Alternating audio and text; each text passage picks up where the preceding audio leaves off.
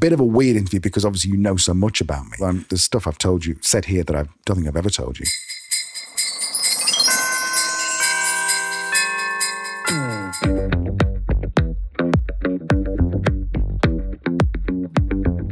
Hello and welcome to day 14 of A Sideways Life Podmas, or is it? I mean, well, it is, but as we mentioned yesterday, this is a takeover. The Truth, Lies, and Workplace Culture podcast is here. This is an episode from this week, which is live on that feed. We're bringing it to you on A Sideways Life. And as we said yesterday, this is a deep dive into Al, his story, his ups, his downs, and how he got to where he is today. So I won't talk anymore. This is an hour interview as it is. But as we mentioned, we would love your feedback. But for now, here is A Sideways Life Podmas stroke Truth, Lies, and Workplace Culture podcast. Enjoy. One of the best things about being part of the HubSpot Podcast Network, the audio destination for business professionals, is meeting other amazing creators, just like Sonia Thompson from Inclusion and Marketing Podcast. Inclusion and Marketing digs deep into principles like belonging, customer experience, and diversity to equip you to embrace and authentically practice inclusive marketing. Yeah, so the episode I've just recently listened to is called Create Inclusive Buyer Personas. Now, if you're in marketing or sales, you know what a buyer persona is, and it's difficult the best of times. What Sonia's episode is going to do is help you to create an inclusive buyer persona that's going to help you create an inclusive brand. Listen to Inclusion and Marketing wherever you get your podcast.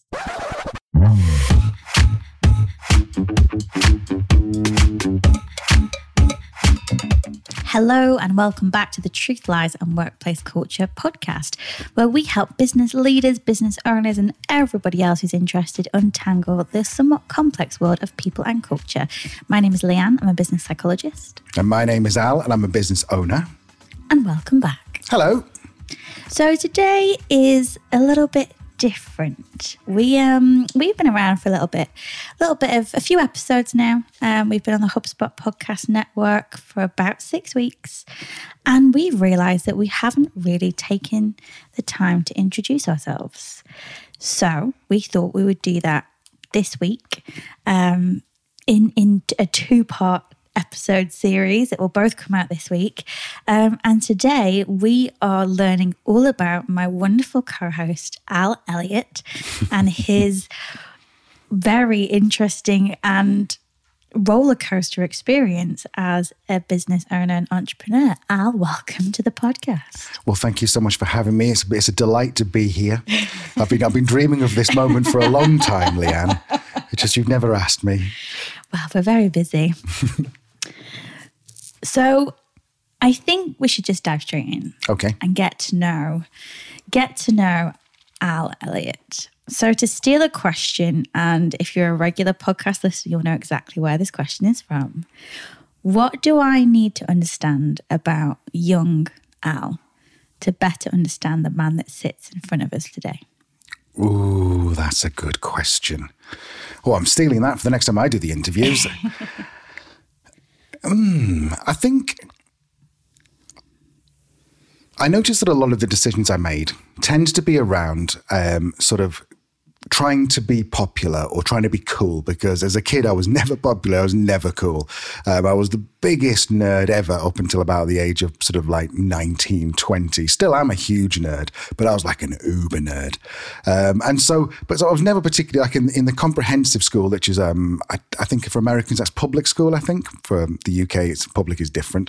So for just like your general bog standard school, and I say it because I went to one. So with that, I was never particularly popular, because I was never good at sports. I wasn't like, I looked weird in my teens. I still look weird now. I wish I could have grown a beard in my teens. So I was never really popular there. And then when I went to a grammar school for my A-levels, which is what my parents wanted me to do, because my little brother went to grammar school all the way through, then I came from the comprehensive and I wasn't particularly intelligent. And so I only scraped by to get in there. So I wasn't particularly popular there either. So when I left university, I think I went into pub management. So I had a few pub jobs, that's bars. So I had a few jobs in bars, and then I went into like a bar management, and then went into the actual, got a job as a pub manager. And I think probably that's a lot of that is to do with the fact that I wanted to be the person who sort of everyone, to put the party together, I suppose. So my first pub job was in Manchester in a busy student bar. We used to get sort of 2,000 or 3,000 people a night in there. And my job was to make sure that everything was running right and everything. And so I suppose that was the beginning of it. And I really enjoyed the fact that people, you know, thought I was important, that people thought that, you know, that essentially I look down and go, if I hadn't done all the bits and pieces today to make this night happen, then they wouldn't, you know, it wouldn't be happening. So that's, I suppose, my working career. When I left that and I started building businesses, I think it's a similar kind of thing. My very first business was a beer delivery company, and I had maybe sort of 20 or 30 staff in there, and it was a similar sort of thing. I felt like, you know, I was paying people to be around me, but I felt that I was creating an environment where people wanted to be, and probably wanted to be where I could be part of.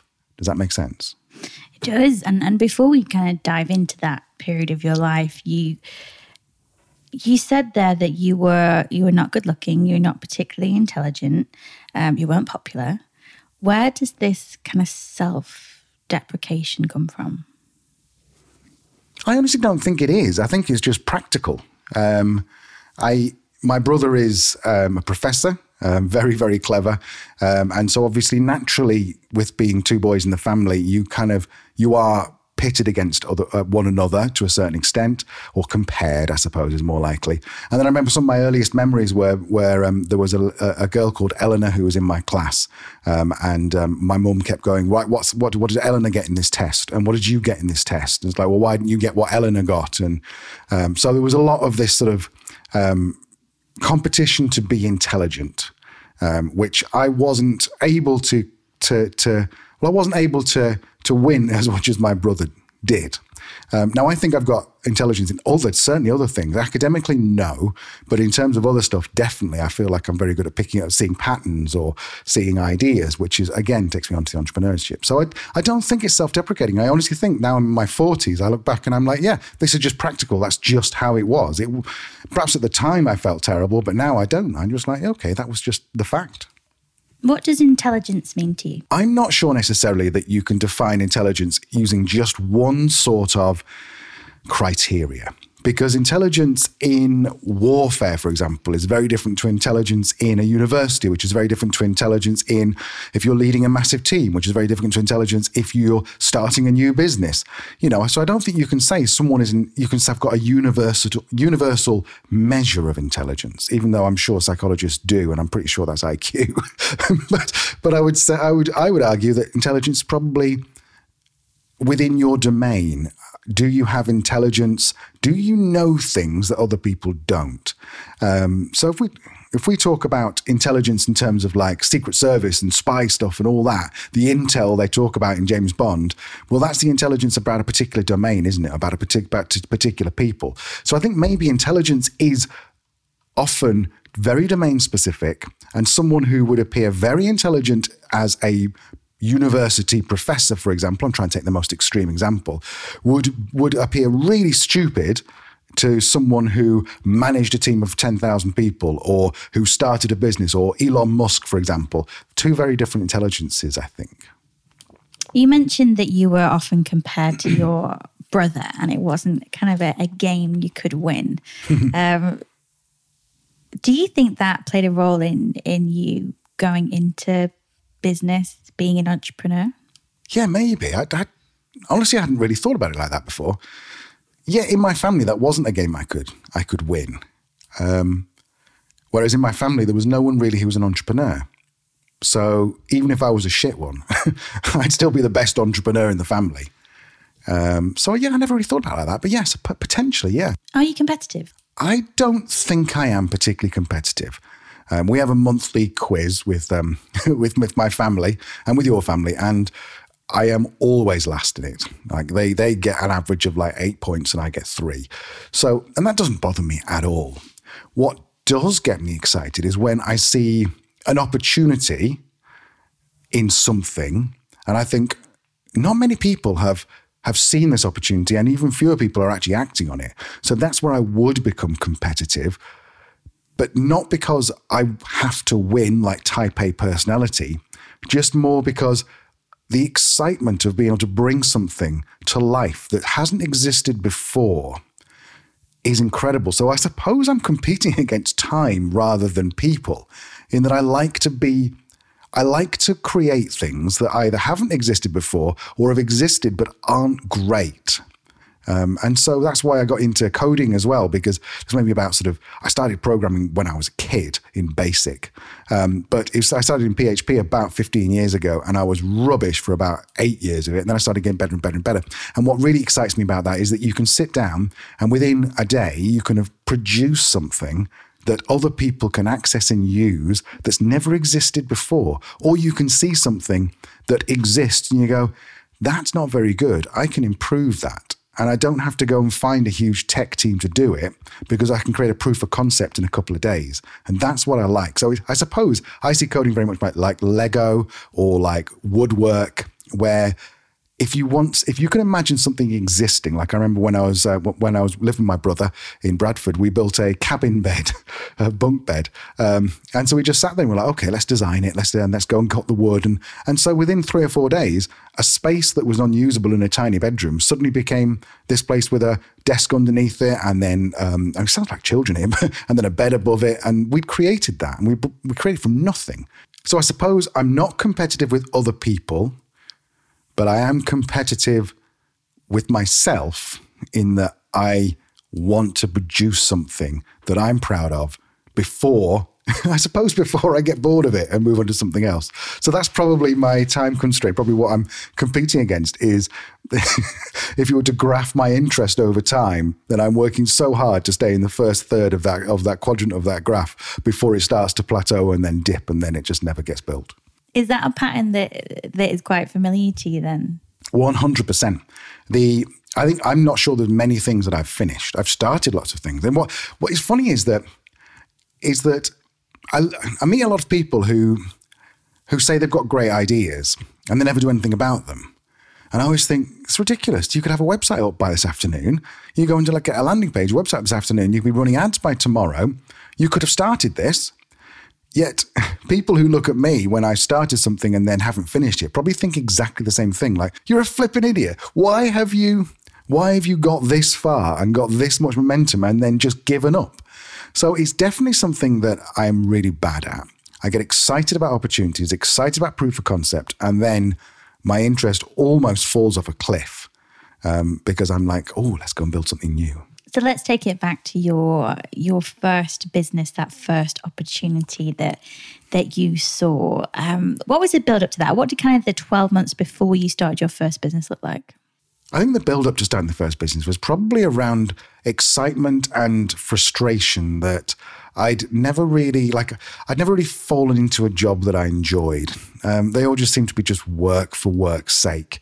And so I just wanted to do something different. And so I looked at all kinds of different things. And then this idea of doing beer delivery after hours was like the most appealing and the most exciting to me. And also because I'd been in the license trade already, I knew a little bit about licensees and licenses and all that kind of stuff, the licensing law. So is it just a case that you were kind of bored managing a bar and wanted to do something different in the same industry?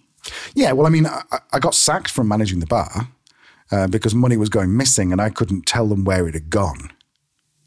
So I ended up getting sacked from that, which obviously was the end of my career in pub management, because who else is going to employ a bar manager who at 21 had taken a bar from the 27th worst in the area to the first in terms of sales, but then 6 months later got sacked for money going missing, for gross misconduct. So how did it feel to go from, because that's a huge amount of success, and just so we kind of have a timeline, this was in the, what year was this? This was 1999 to 2000 and late 2000s. And you took it from number 27 to number 1? Yeah. And then you got sacked? Because the money was going missing.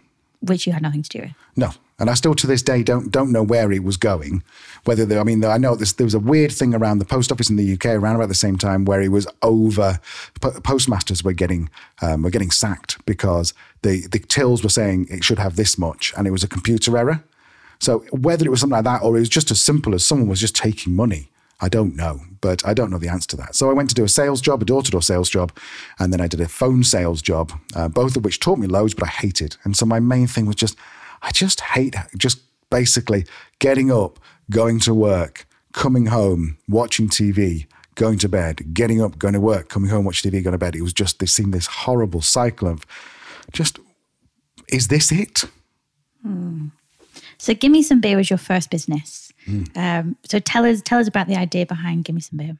So it was born from a night where there was a load of us sitting around having a few drinks. We'd been to the pub, come back, and there was some went to someone's house, maybe like some sherry and some Advocar or something in the cupboard. Ran out of that.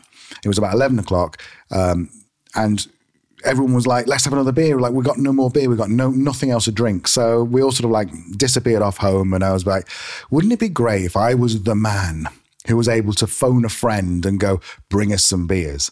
And so that's where it sort of came from, was that surely we can do something. So I looked more into this. And of course, licensing law meant that I couldn't sell alcohol, or no one could sell alcohol after 10 p.m. until 10 a.m. the next morning. However, I started looking more into it and realized that actually a sale, according to British law, is only consummated when the money is taken. And this all started when, and this is going to make sense in a second, when I went to a hotel, they took my card, they swiped it, and I said, what have you done that for? I said, right, okay, well, what's happened is it's reserved £30 for us. So if you use anything from the minibar, for example, then the money's reserved for us, but not taken yet. So at the end of it, we'll just say, okay, yeah, you took 2 Cokes and Jack Daniels, therefore that'll be £8, and then they'll take the money, and then the rest of it's released. And that's what gave me the idea for Gimme Some Beer. I was like, well, we can deliver the alcohol at 3 o'clock in the morning, because delivering it is fine. Deliver it at 3 o'clock in the morning, take a swipe of their card, and then put the sale through at 10 a.m. the next morning, which meant that the sale was consummated during permitted times or permitted hours, which got us round the licensing law, well, to start off with. So that's how it kind of got born, how it started. And it was successful quite quickly. Was it within a few months you were named in the 42 under 42? Is that right? It was actually, yeah. It was, we were kind of, because I was only like, what was it, 2002. So I would have been 29, I think. 25. And it all sort of started quickly. I got a loan from HSBC Bank for what seemed like a huge amount of money at the time, but it wasn't. I got a loan from HSBC Bank. I rented a little sort of shed. I built a big walk-in fridge in there, and then when I I started a business, they're like, "Great, we'll start the business." And then no, the phone didn't ring at all. And then the second night, it rang once, and someone wanted a packet of cigarettes, which we were then selling for about the same as they were in the garage.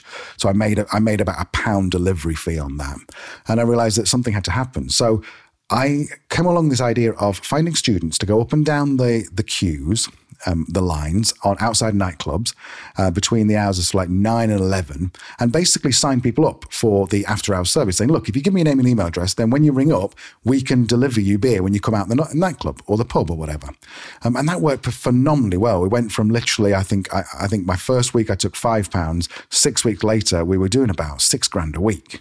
And it just blew up just because of that. And that's where I think I started to get the attention of the paper. I was on local radio, and then nominated for this rather embarrassing 42 Entrepreneurs Under 42, which we're going to find out in a minute wasn't a great nomination.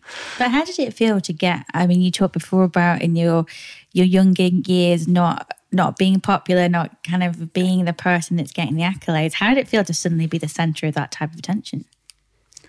Well, I mean, obviously it was quite cool.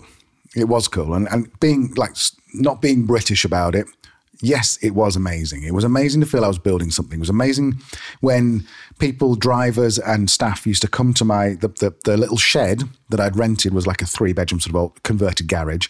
And one of them was the cold room, one of them was my bedroom, and one of them was the office because I slept there.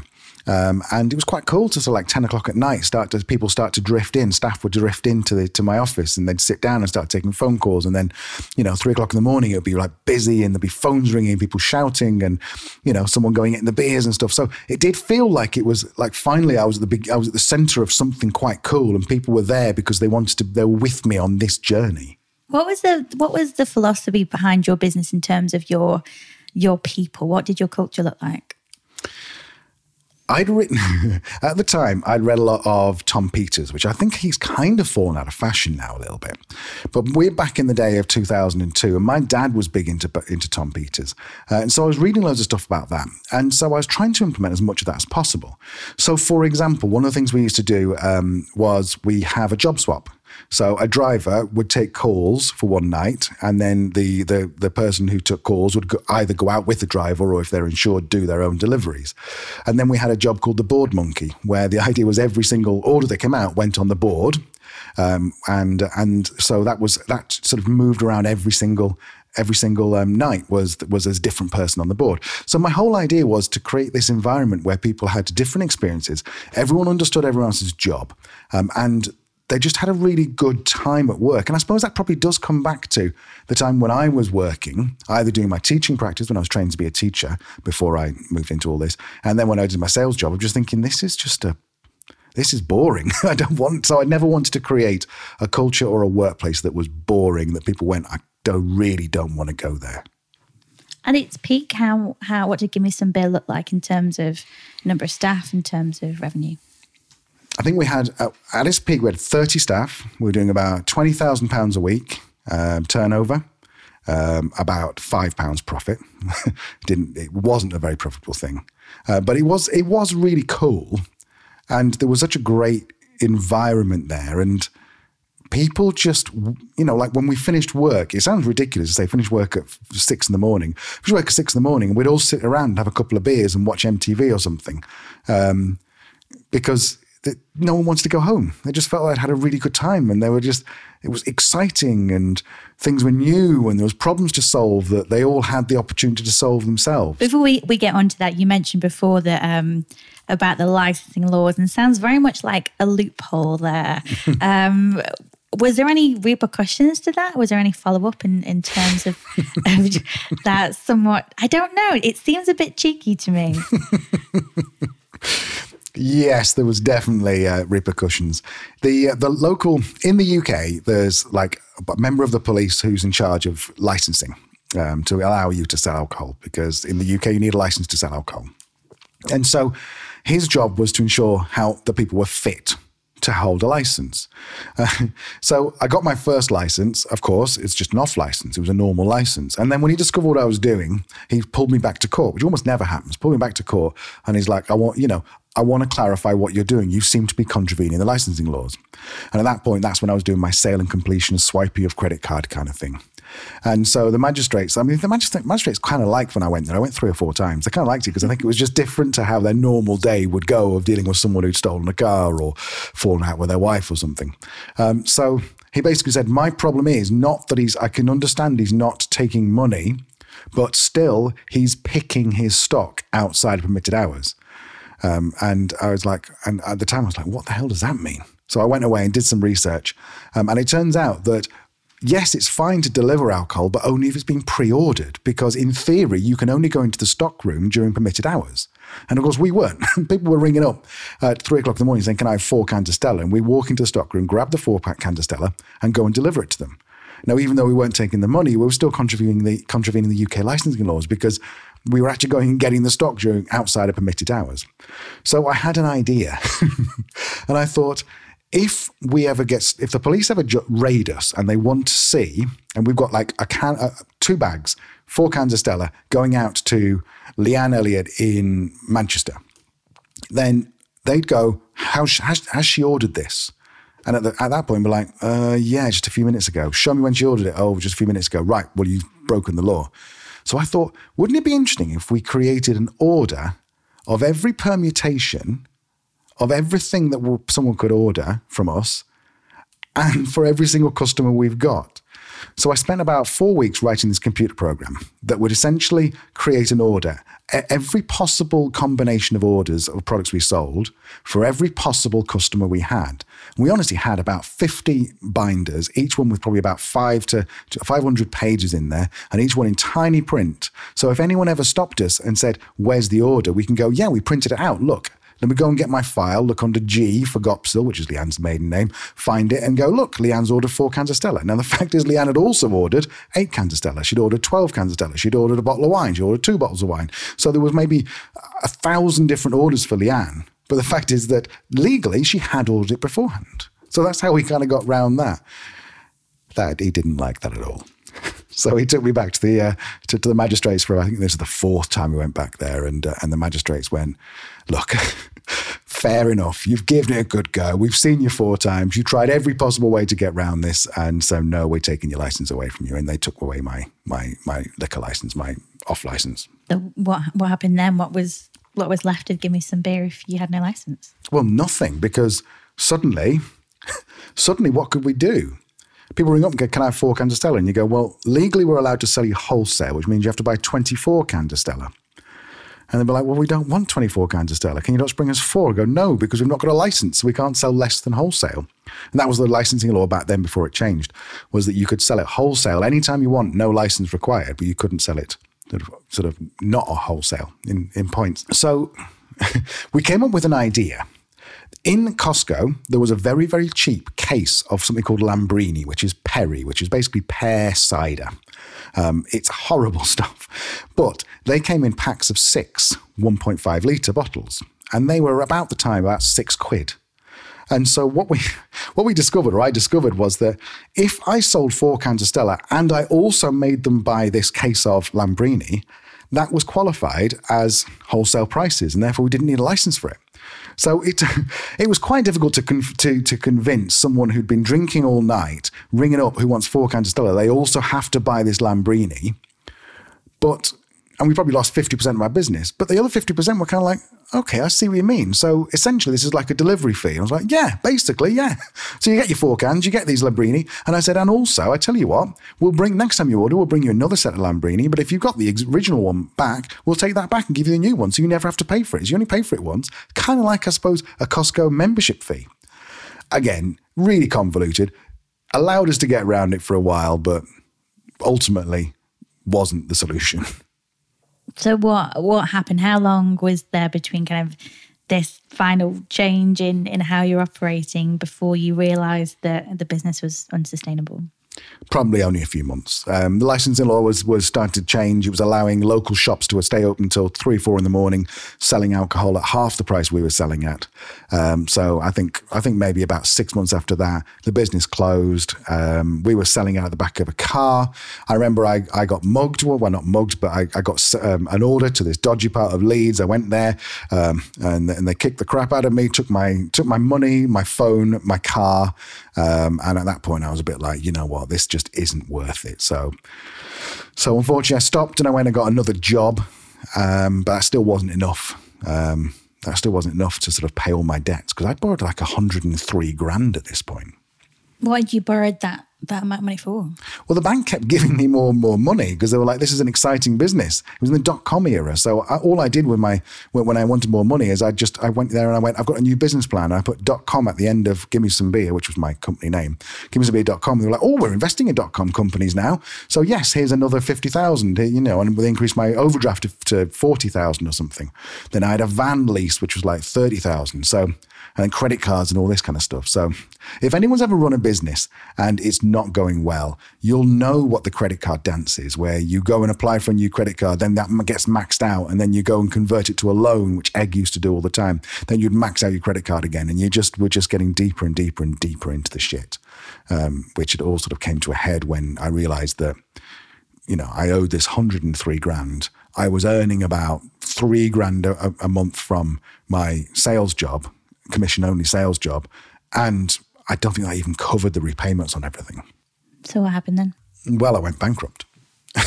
It was because everything was personally guaranteed. So it's the only thing I could do.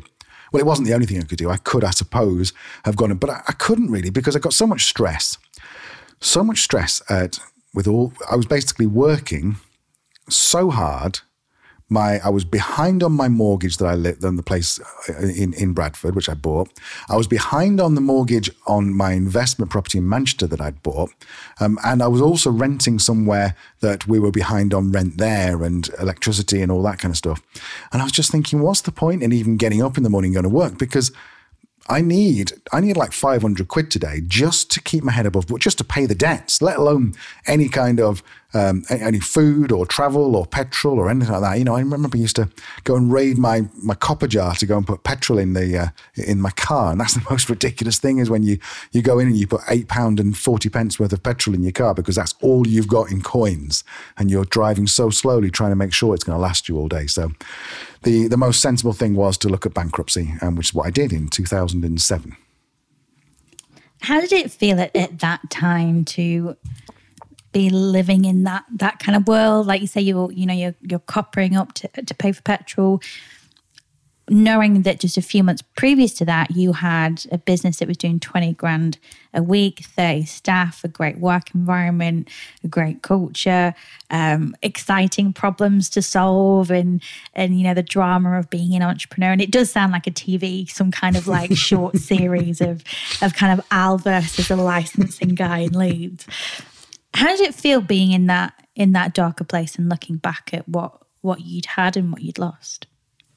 I think it was awful because, like you've said, you lost it. And at that point, I was maybe 28, 27. 2007, so I'd be 30. I think I'd be 30.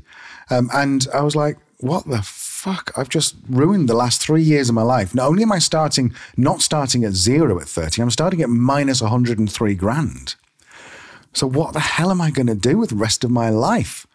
And it was just quite a frightening situation. I think actually thinking about it, I think I went bankrupt a little before that because I think I was 30 when I started my next business. But yeah, it was just, and it was also a bit of embarrassment that, you know, like I said before about the 42 under 42, and I'm like, oh God, you know, what happens if someone finds out that it's not worked? And it's like, of course, no one's, you know, there are 42 people who've been given that award, you know, no one's really going to go follow each one of them and go, how are you getting on?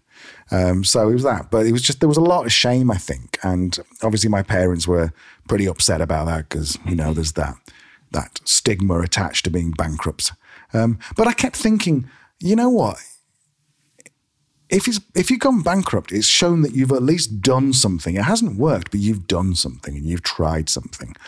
And I kept borrowing a lot from the American philosophy of just bankruptcy's not like the final. Bankruptcy kind of like the beginning.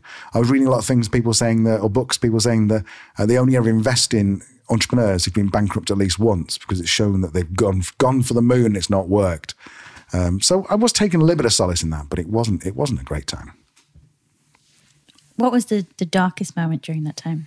In terms of shame, the worst moment was when my neighbour rang me up from Bradford and the house had been repossessed. So I'm guessing they'd put some kind of notice on the door being repossessed. My neighbour, who I'd gone on really well with, and she rang me up and went, what's happened? Your house has been repossessed. What's happened? And I had to pretend it was like a banking error or something, but she knew and I knew. So that wasn't great. And of course, there was lots of times which were dark because I did see a way out of it a few months later, but at the time I was like, I'm going to have to get another job. And I'm, as I said, I'm worse than where I was 5 years ago. You mentioned there that you were kind of looking at the American philosophy and starting to look at kind of the positives behind bankruptcy. Where did that drive come from to try and shift that mindset? Was that you or was that somebody else's influence?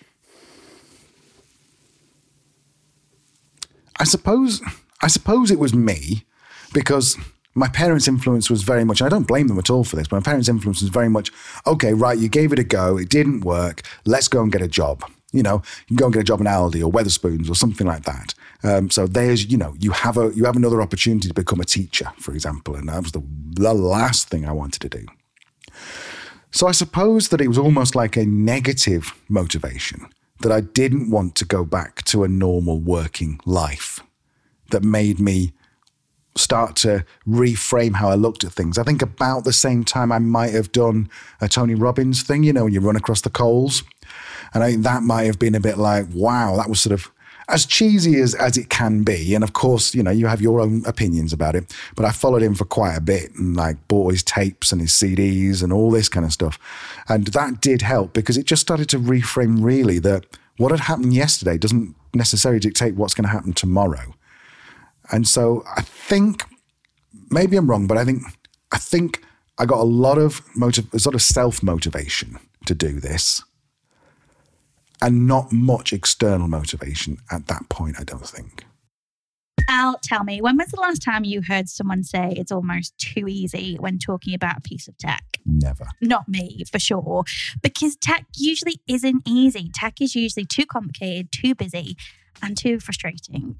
And it should just be easy, right? The HubSpot CRM platform is ridiculously easy to learn, to use, and we love it here at Oblong HQ. We use it ourselves. That's because it's a handcrafted, sophisticated system designed for the way that teams actually work, not just a bunch of cobbled-together tools that don't really speak to each other. We've all been there. So with a suite of powerful tools that seamlessly connects your teams and customizable hubs that you can add or subtract as you grow, it's not almost too easy to use, it's easy to use. Well, that sounds nice. Learn how HubSpot can help your business grow better at HubSpot.com. What was it about a normal life, a normal job, to use your word, normal career that was so off-putting for you, especially after you'd been through so much and the heartbreak of building and losing a business? What was so bad about that more traditional career path? I honestly don't know. I've never wanted to be the BMW in the drive of a £400,000 detached house in an estate. That's never really interesting. Is that true? You'd never kind of wanted those things? I don't think so. I just felt that was mediocrity. And like, I felt that the opposite of being on your ass like I was after I'd gone bankruptcy is mediocrity, not riches. It's like I just felt that those were the two opposites, whereas it was a totally different direction to go in, to build something, I don't know whether it was I wanted the recognition for building something or I just wanted the excitement of being able to wake up and go, I'm excited about what I'm going to do today, rather than I'm going to go to the same job and see the same people in the same car and then come home and watch the same TV programs or eat the same food and go to the same bed. So clearly you were driven to go again, build another business. Tell us that. How do you go from bankruptcy for more than £100,000 to setting up business number 2? Well, it was funny because if anyone started, if you're listening and you've started your own business and you know there's usually a business is born from scratching your own itch, from solving a pain that you've got. And the pain I had then was I had 2 houses being repossessed. I was late on my rent. I had all these people chasing me. There was a particular water bill that wasn't included in my bankruptcy by mistake. And so I was a CCJ. And so I realized that I knew probably more about debt management, mortgage arrears than the average person. In fact, more than probably like 70 or 80% of the people in the UK, because I'd been through it. And I also had I had empathy as well. So it was at that point that I started talking to the guy who used to manage my business for me in the beer business. He was only a kid at the time. I think he was like 18 or something when he came to work for me. And I started talking to him, and he'd gone to university and he was doing his degree. And I just said, do you fancy doing something a bit different? Because I've seen this way in which you can buy houses for less than what they're worth, rent it back to the people, and you can help people who are being repossessed to stay in their property. And if you do it ethically, most people aren't doing it ethically. If we did it ethically, not only would we make some good money on it, we'd build a property portfolio, but also we'd be helping people in the same way. And so I think that's where my next business was born, was purely that I had the knowledge and the experience of going through massive amounts of debt, bankruptcy, repossession, And then Chris, my business partner, who was only 21 at the time, but he was he could hold mortgages. So we could kind of bridge that gap of saying, if you are getting repossessed, then let us buy your house, rent it back to you for 99 years. And I know anyone who's a landlord knows that's not right, but we'll talk about that in a second. Rent it back to you forever, and save your family home. And so that's kind of like where the next business was born. What do you mean 99 years isn't right? Well, technically, an AST, an assured short-hold tenancy, which in England and Wales is only allowed, you're only allowed to give them 12 months. What we did was if we said we buy your house, what we'll do is we'll give you some kind of undertaking that means that we will renew that tenancy every year for up to 99 years, as long as you you pay your rent, you're never late, you don't contravene the licensing, the tenancy agreement or whatever. And that was really just a marketing thing. It was just to say, because everyone else, that was the biggest issue with other companies in the sector, was that they'd buy people's houses, they'd rent them for 6 months, and they'd buy them for like 30, 40%, the cheapest they could buy, 30, 40% below what it's worth, they'd buy them for, rent it to the family for 6 months, then serve them what's called a Section 21 notice, an eviction notice, and then sell the house for what it's worth and realize that gain. And that was going on because it was totally unlicensed back then. And that was going on a lot. And so I thought, well, that's their big, when we started getting into this, we found that's the biggest objection to anyone doing this. So we said, well, how do we get over that? Well, simply we'll give them a 99-year tenancy. And so that kind of won us. We were beating, we went to see customers who'd gone to see these massive companies were advertising on TV, and these customers are choosing us purely because of that 99-year tenancy, which was really not. I mean, if they were late with their rent, that entire undertaking went. So we were safe, but it just felt like such an advantage in the market at the time. Where did this confidence come from to launch yourself into a new area of business that you didn't have any former experience in beyond your own personal experience? The impetuosity of youth, perhaps. I don't know. I was about 30 at the time. It was about when we met, I think, wasn't it? So maybe I was 29, 30. And I just felt like, why not? Why not? It's not necessarily confidence. I almost felt like it's a necessity, like I had to do something about this. And not necessarily from a moral point of view, but just because if I didn't attempt to build something based on this idea, then what would I have? I would have this mediocre job. I'd be 30 and a salesperson, and nothing against salespeople at all. I love sales, and some of the most wealthy people I know are salespeople, but I was just selling crap.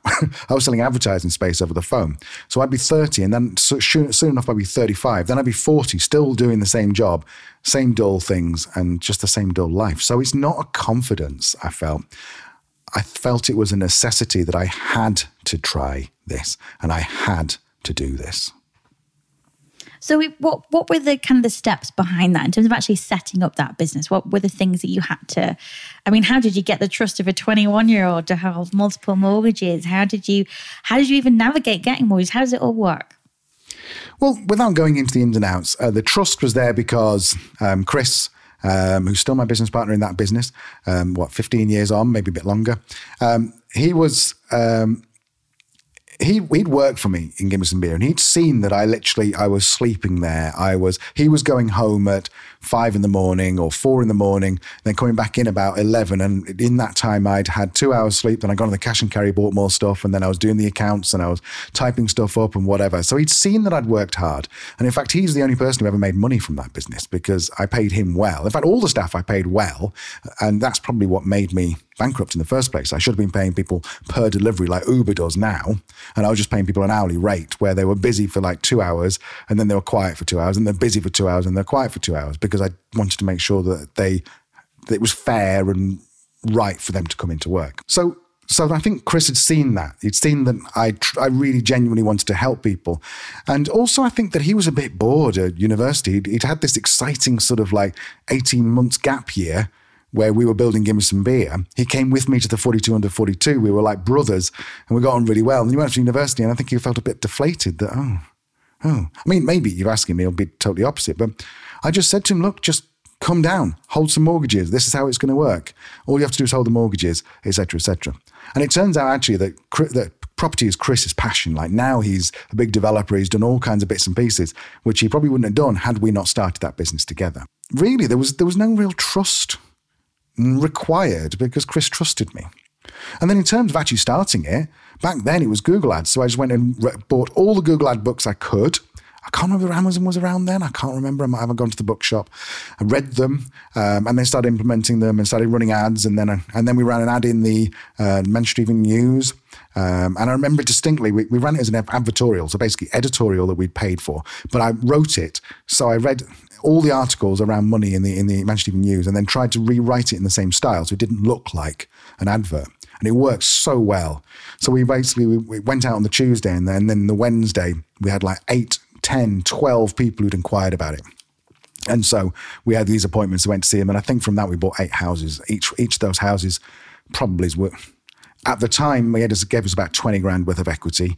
And over time, those 8 houses have probably given us, just from that one advert, which was 1,500 quid, which was the last 1,500 pound we had. I had to convince Chris to get an overdraft, I think. So the check would clear.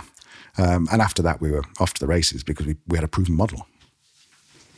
So this was kind of 2007, 2008 time, the beginning of the global financial crisis. Repossession was high, so I guess business was booming. Mm-hmm.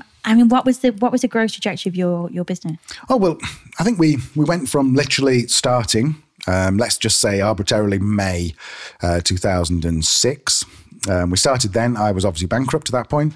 And we bought our first house in, I think, say September 2006. And then it was 18 months and we bought 39 houses in that period. Right, yeah, 30, something like that. 37, 38 houses over 18 months. But at some point we were buying 2 or 3 houses a week. And it just grew and grew and grew. And of course, the more we got good at the process, the more we could go to the court with the repossessee, if that's a word, and we knew what to say to make the judge give them a 56-day extension so that we could buy their house.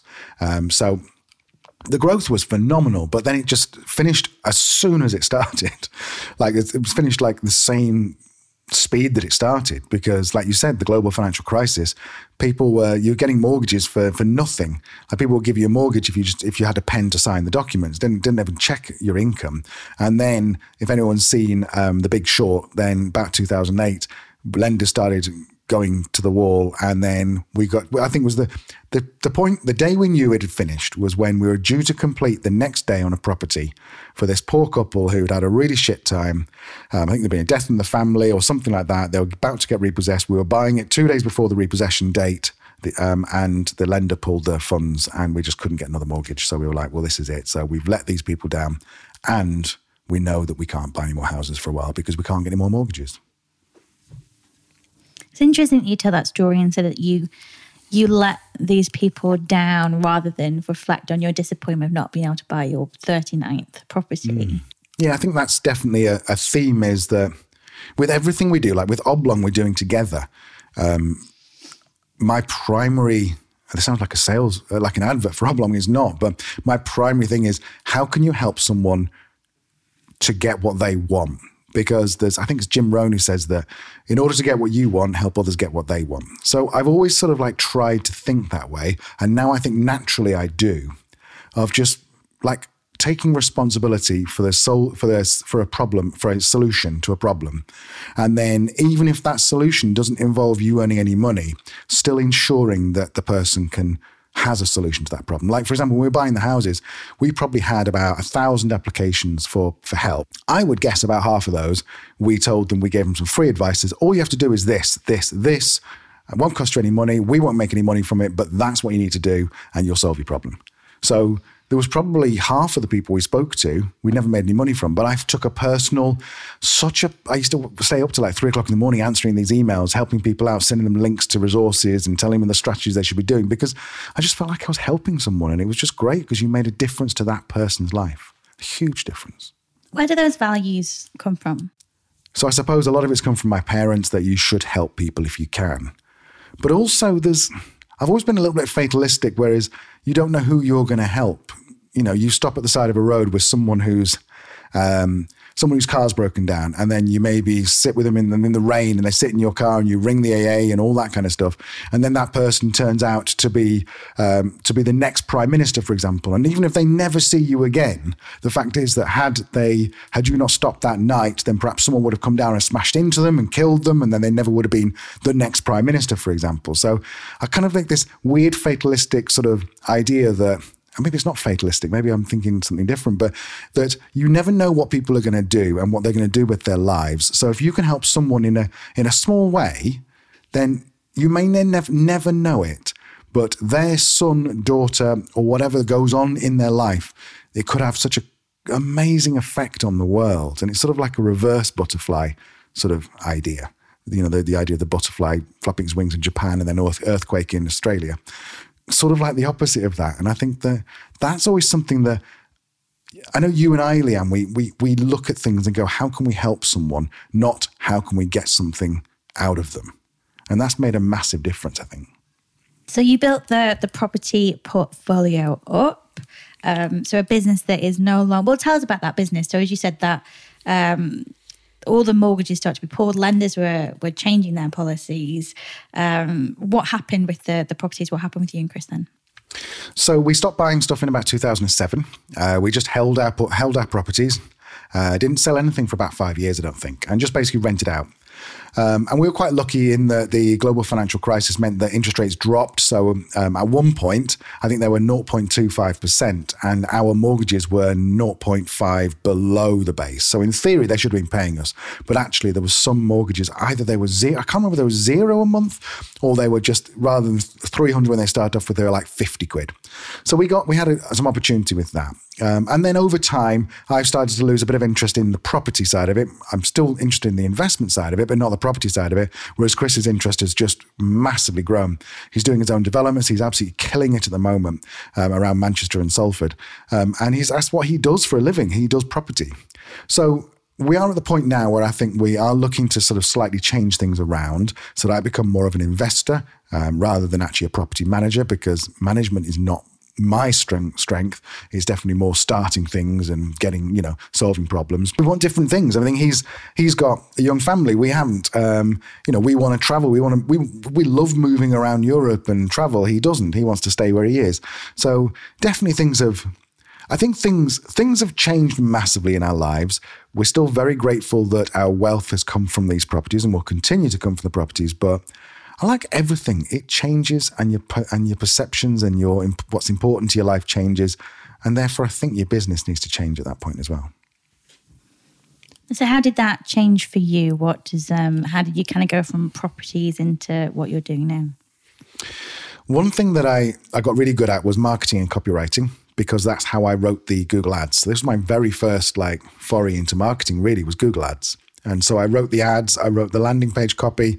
This was for the properties you were buying. I'm sorry, this is for the properties, yes. So we're going back to 2005, 6, 7, and that's what I was writing. Then I was used to do follow-up letters. There was a guy called Chris Cardell. I don't know if any of you are old enough to remember Chris Cardell, but he used to do all these webinars or these actually they were teleseminars back then. You'd pick up the phone and ring in onto this teleconference. And he used to teach you marketing stuff. And in the end, he'd try and sell you something, of course. But I learned loads of stuff from him, so I copied him. And so I started to get really good at marketing.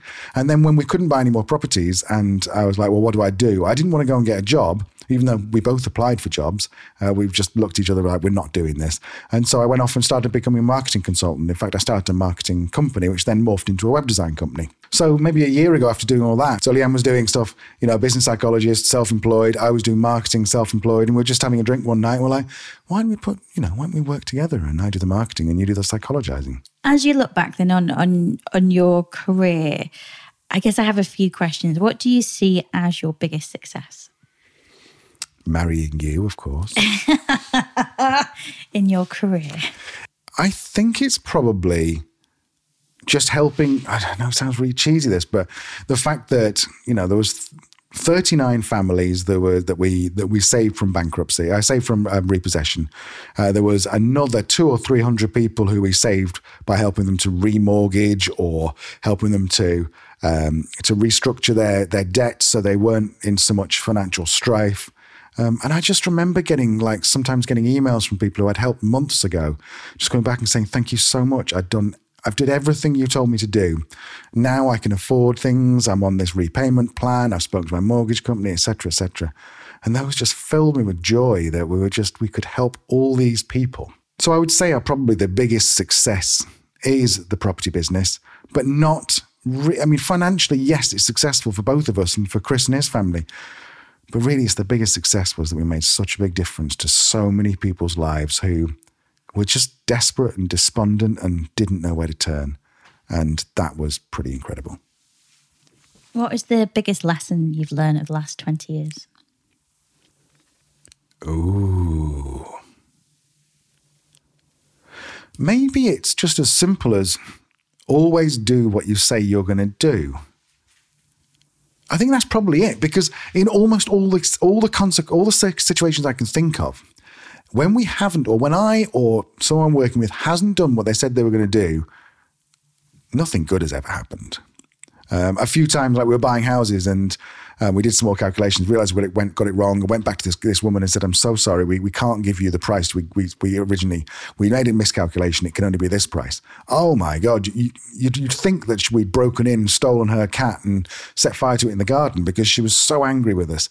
And I think that is just it's just because if you get the reputation of doing what you say you're going to do, then people are going to trust you. But more importantly, you never have to look at someone across the room and go, oh shit, I said I'd do that thing for them, I never did. I can't speak to Bob. Quick, talk to me or we'll have to go somewhere else. You can hold your head up high and walk through life knowing that every single thing you promised, you kept those promises on. Of course, I've mucked that up lots of times. But each time I feel awful about doing it. So I think that's probably the biggest lesson. It's not a very exciting one though.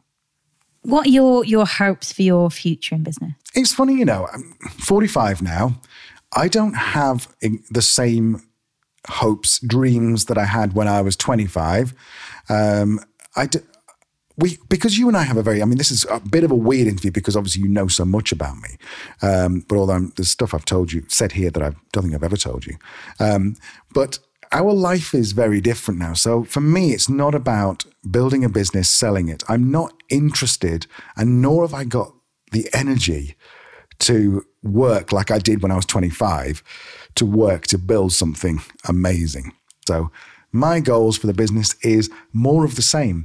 Talk to people, show them a solution, or you show them a solution if it's technical, show them a solution. And even if that solution isn't our solution, show them the right solution. Do you consider yourself to be successful? Yeah. I think I do now because I don't measure it against anything really. I don't care how much money we've got in the bank. As long as there's enough for when I go and get some money out, there's enough money there. I don't get excited about having X number of thousands or tens of thousands in savings accounts or investments. I don't really care. So yeah, I think I'm successful because I don't care about success. I think that's probably what it is. I no longer care about success the way I used to. And so therefore I think I'm successful. What advice would you give to 15-year-old Al who was in school feeling awkward, not feeling clever in comparison to his siblings, not feeling particularly popular? What advice would you give him? Nothing. I'd leave him the fuck alone. I honestly would. I would not change anything. I would not say anything because you don't know. It could be that if I went back there, I could tell him that actually nerds are going to be really popular, really they're going to be quite cool at some point, in the mid 2000s, 2010. I could tell him that it doesn't matter because this is going to happen in your life. But anything I would say, if I disturbed the tiniest little bit, I don't want to get all Back to the Future on you, but if I disturbed the tiniest little bit, then I wouldn't be here today with a podcast or two podcasts that I'm very proud of, a lovely wife who I work really well with, a business where we genuinely get to help people, and we get to sit in a different country most of the time doing different things. So I would not give him any advice. I'd just let him carry on knowing that he's going to be miserable for a little bit, but then ultimately he's going to be happy.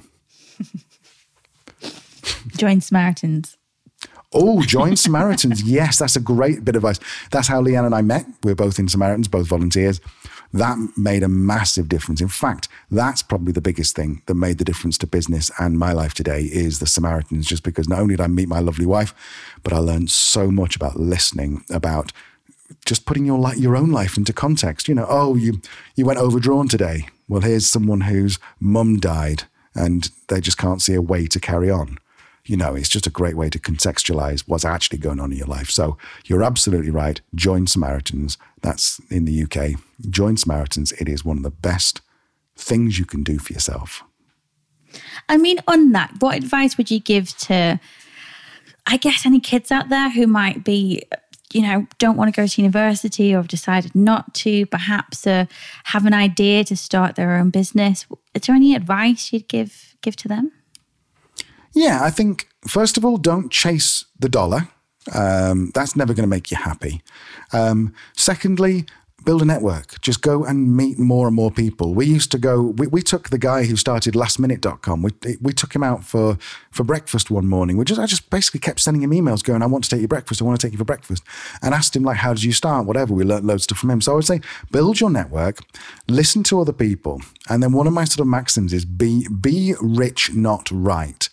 Don't say, I've created a brand new X for Y, and then spend 3, 4, 6, 8, 12 months building it, whether it's tech or whether it's a service or whatever. Just go out there and see if your Y, the people you're building this for, see if they actually want it and where they care about the problem. Validate your idea and don't get rid of your ego, because your ego is the thing that's going to ruin everything for you. Why would the ego ruin everything for you? Because I think that ego stands in your way, and there are so many people I know who are obsessed with being right about something to the point where they will go bankrupt trying to be right. They will be in a job that they hate because they want to be right and never want to be wrong. And I think that this whole idea of making mistakes is so, so important, that by trying to avoid being wrong, you're going to avoid about 90% of all the good things that are going to happen to you. So don't let your ego stop you from trying new things, even if the odds are that you're going to be wrong about it. Do you think that you went bankrupt because you were trying to be right? Oh, yeah. Yeah, 100%. 100%. To put it in context, I told you I built a walk-in fridge. I rented an old garage. I had phone lines put in, I had printers, I had all sorts of stuff put into this office before I sold a single thing. Whereas I could have started that business a day after the idea by basically advertising. And when someone said, I want 4 cans of Stella, I go to the shop and buy 4 cans of Stella, even though actually that wouldn't work because of the licensing law, which I was actually getting round. But you know, go and buy like a couple of cases of Stella, a couple of cases of Carlsberg, a few bottles of wine. I could have put probably £800 into stock, another £500 into advertising, and I could have validated that idea in about 6 weeks. And I would have known in 6 weeks, probably, there's not really much money in it, which is why I went bankrupt, because it wasn't very profitable. Whereas instead, I went and got this loan, 40 grand, I got an overdraft, I got this, and I got a van, and I got the other, because I felt that's what you needed to start a business. You don't. To start a business, you just need a number of people to say, I will buy what you're selling, and there's a check. And that's it. No business cards. You don't. And if you'll start thinking, oh, well, how do I register as a business in my county? Oh, it's difficult, I've got to do paperwork. My advice, which is not legal advice, is to fuck it. Just try it. And if you start to get 20 or 30 people who want your stuff, okay, well, then you probably need to look into the actual, you know, the bureaucracy of getting a business started. But you don't have a business just because you've got a business card. I mean, that's a good note to end it on. Al, thank you for your honesty and your candor. And I think my favorite thing about Al is his humility and just is his willingness and joy of just throwing himself into different things. You might think you know Al now, but there are at least 5 or 6 jobs he's had that he didn't even mention there that all have stories behind him. So fear not. If you meet Al one day, you can still sit down, have a couple of pints and hear a good story. Al, thank you so, so much. Thank you, love. And it's kind of weird being interviewed by someone you know so well, but you asked some great questions and stuff I'd never really thought about. So I'm interviewing you next. Mm. So I'm going to have to go and write out some questions. And yeah, it's going to be a tough one. So as you said, this week we're bringing you 2 episodes. So another bonus after this one, which will be with me. And Al gets into my psychology, which will be interesting. So tune back in on Thursday. If you haven't already, please do consider subscribing. So all of our episodes will come straight to you without you even having to pick up your phone. If people want to get in touch, Al, where will they find us? Just go to truthlieswork.com. And there's a website there where you can just look in the bottom right and you can get in touch with us there. Or just all the socials, look for Truth Lies Work. See you soon. Bye-bye.